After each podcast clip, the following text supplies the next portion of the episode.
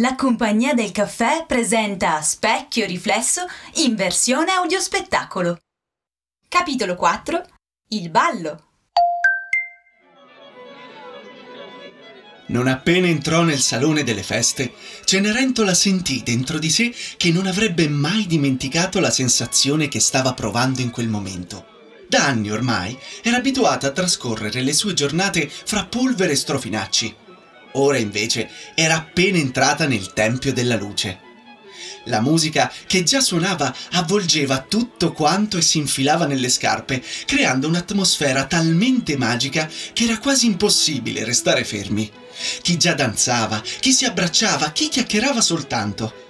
Quello che Cenerentola non sapeva è che non stava partecipando a un semplice ballo. Quella festa era stata organizzata dal re perché suo figlio potesse scegliere una moglie. A palazzo, infatti, erano giunte tantissime ragazze, nobili e principesse, in cerca di marito, che arrivavano anche da paesi lontani. Nessuno andò incontro a Cenerentola, nessuno la riconobbe, nemmeno la sua matrigna e le sue sorellastre che pure erano presenti alla festa. Non aveva dote e non aveva corona. Era una perfetta sconosciuta ma neanche questo sapeva, perché semplicemente neppure la condizione pessima nella quale di fatto si trovava aveva potuto cancellare quello che lei era per natura, una principessa. Vedendo tutte quelle ragazze bellissime, Cenerentola provò uno slancio di gioia. Vedeva finalmente la vita e in essa si riconosceva. Prese gasolina per mano e si buttò in mezzo alla pista da ballo. Volteggiava raggiante, con la grazia e l'eleganza che da sempre le appartenevano. Si gustava ogni momento di quella serata magnifica, senza pensare a niente. Il principe non poté non notare lo splendore che emanava quella ragazza sconosciuta. Cercando di non farsi notare, si avvicinò per guardarla un po' più da vicino e non appena incontrò i suoi occhi, la scelse. Era lei quella che voleva. Ma chi era? Nei minuti successivi tentò di reperire qualche informazione, ma nessuno sapeva chi fosse. Nell'elenco degli invitati non risultava, quindi probabilmente faceva parte degli ospiti accompagnatori. Come avrebbe fatto a dirlo a suo padre? In mezzo a tante principesse e nobildonne, egli voleva in moglie una damigella qualunque. Il principe camminava nervoso su e giù per un corridoio cercando le parole e mentre pensava al discorso che avrebbe fatto a suo padre di lì a poco, non si accorse che curiosamente, forse a causa della tensione nervosa che provava, si era messo a camminare all'indietro e così inevitabilmente andò a sbattere contro la prima persona che casualmente passava di lì in quel momento. Mi scusi, eh, non preoccuparti. Oh, scusa, io stavo... Ho visto, sì. Stavi camminando al contrario. Già, che figura. Ma no, è divertente. E voglio provare anch'io. Ho qualcuno alle spalle? No. Aiuto! Il principe, pensando che fosse inciampata, corse a soccorrerla, ma il problema era un altro. Il vestito favoloso che indossava stava cadendo a pezzi. Cenerentola era in ginocchio disperata provava ora una vergogna immensa per la bugia che l'aveva portata al ballo. Il suo posto era in mezzo alla polvere, non lì. Scoppiò a piangere e poi si mise a correre più forte che poté. Il principe provò a inseguirla senza capire niente di quello che le stava capitando. Che succede?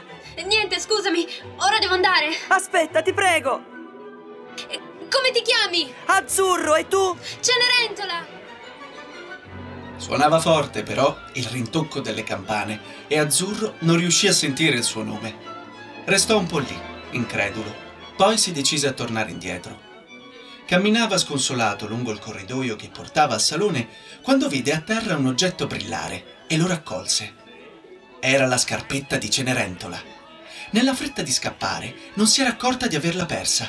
Era piccola e deliziosa, tutta trasparente. Azzurro la strinse al petto sospirando, poi la guardò attento e la baciò.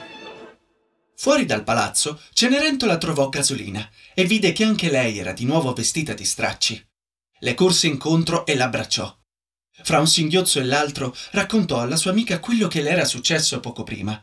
Mentre Cenerentola parlava, qualcuno cominciava a prendere congedo dalla festa e allora, per evitare di essere viste così conciate, si nascosero dietro a un'aiuola, aspettando che Fata Smemorina uscisse da palazzo. Attesero a lungo, ma niente, della fata neanche l'ombra.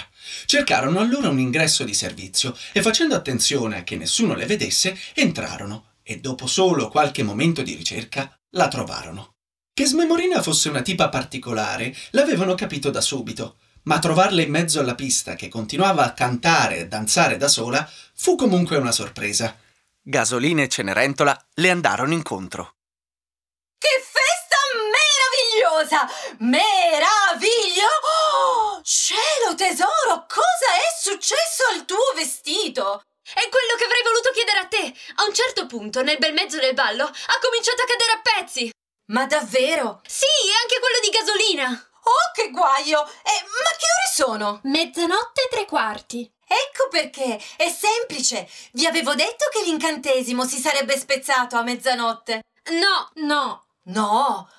Cavoli, devo essermene dimenticata. Mi spiace, ragazze. Eppure ero convinta di avervelo detto. Tesoro, coraggio! La prossima volta ti farò un vestito ancora più bello. non piango per il vestito. È che prima dell'ultimo ballo avevo conosciuto un ragazzo e... Oh, che romantico!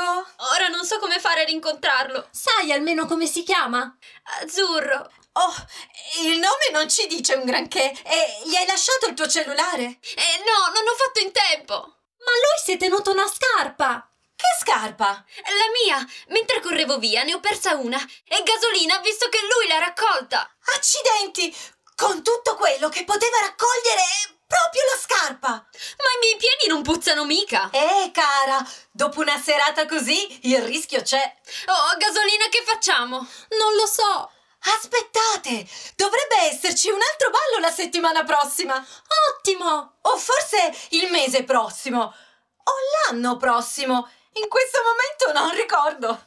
Cenerentola si allontanò, profondamente triste. Come avrebbe potuto rincontrare il suo principe azzurro?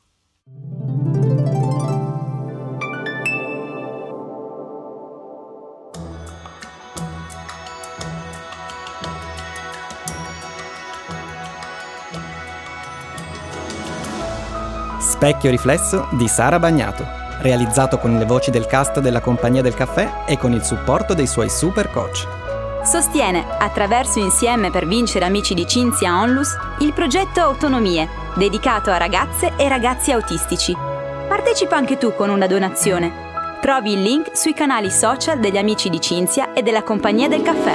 Specchio riflesso è stato registrato presso il Sound Vision Studio di Edoardo Arrowood in via Ravenna 4 a Torino. Contatta Edoardo se vuoi imparare a cantare, suonare uno strumento o dare vita insieme a lui al tuo personale progetto artistico o musicale.